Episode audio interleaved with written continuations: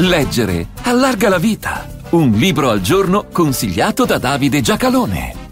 Nel mentre una parte della politica chiede alla destra, che da molti anni è al governo e che da poco più di un anno lo guida, di rompere con il passato e condannare il fascismo, mentre un'altra parte non ne sente il bisogno e gli basta sapere che il passato è passato.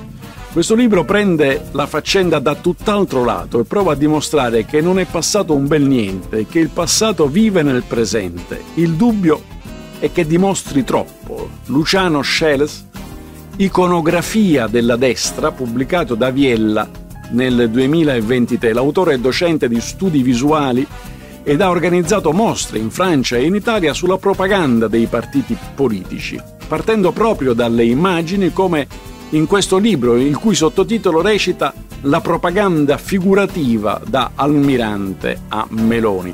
In buona sostanza indica al lettore una chiave interpretativa della propaganda della destra, neo o post-fascista, a secondo dei gusti definitori, naturalmente cambiata nel tempo ma coerente circa le sue tre fonti. L'iconografia fascista, intendendosi per tale quella del ventennio mussoliniano, quella religiosa è quella della sinistra. Quest'ultima non sembri una stranezza, perché non solo Giorgio Almirante aveva già avvertito i suoi negli anni 70 che occorreva vincere la guerra delle parole fino a quel punto vinta dalla sinistra, ma un altro professore di tutt'altra materia, Luca Ricolfi, aveva documentato il passaggio da sinistra a destra di non poche parole d'ordine.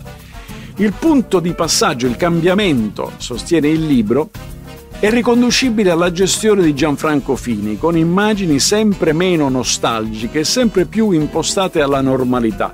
Meloni, insomma, passa dalla porta aperta da Fini.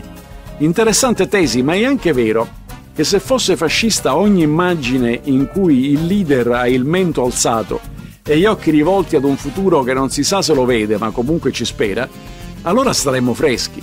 Se fosse mistica ogni immagine in cui si aprono le braccia agli altri, l'Ecclesia camperebbe di diritti d'autore. Ed è evidente che la stagione di Fini segna il passaggio, visto che dall'opposizione al sistema sono passati al suo governo, ma forse quella è meglio identificabile come la stagione di Berlusconi, che in quanto al leader guida del paese non teme confronti eppure non è in nulla accostabile al passato e alla tradizione fascista.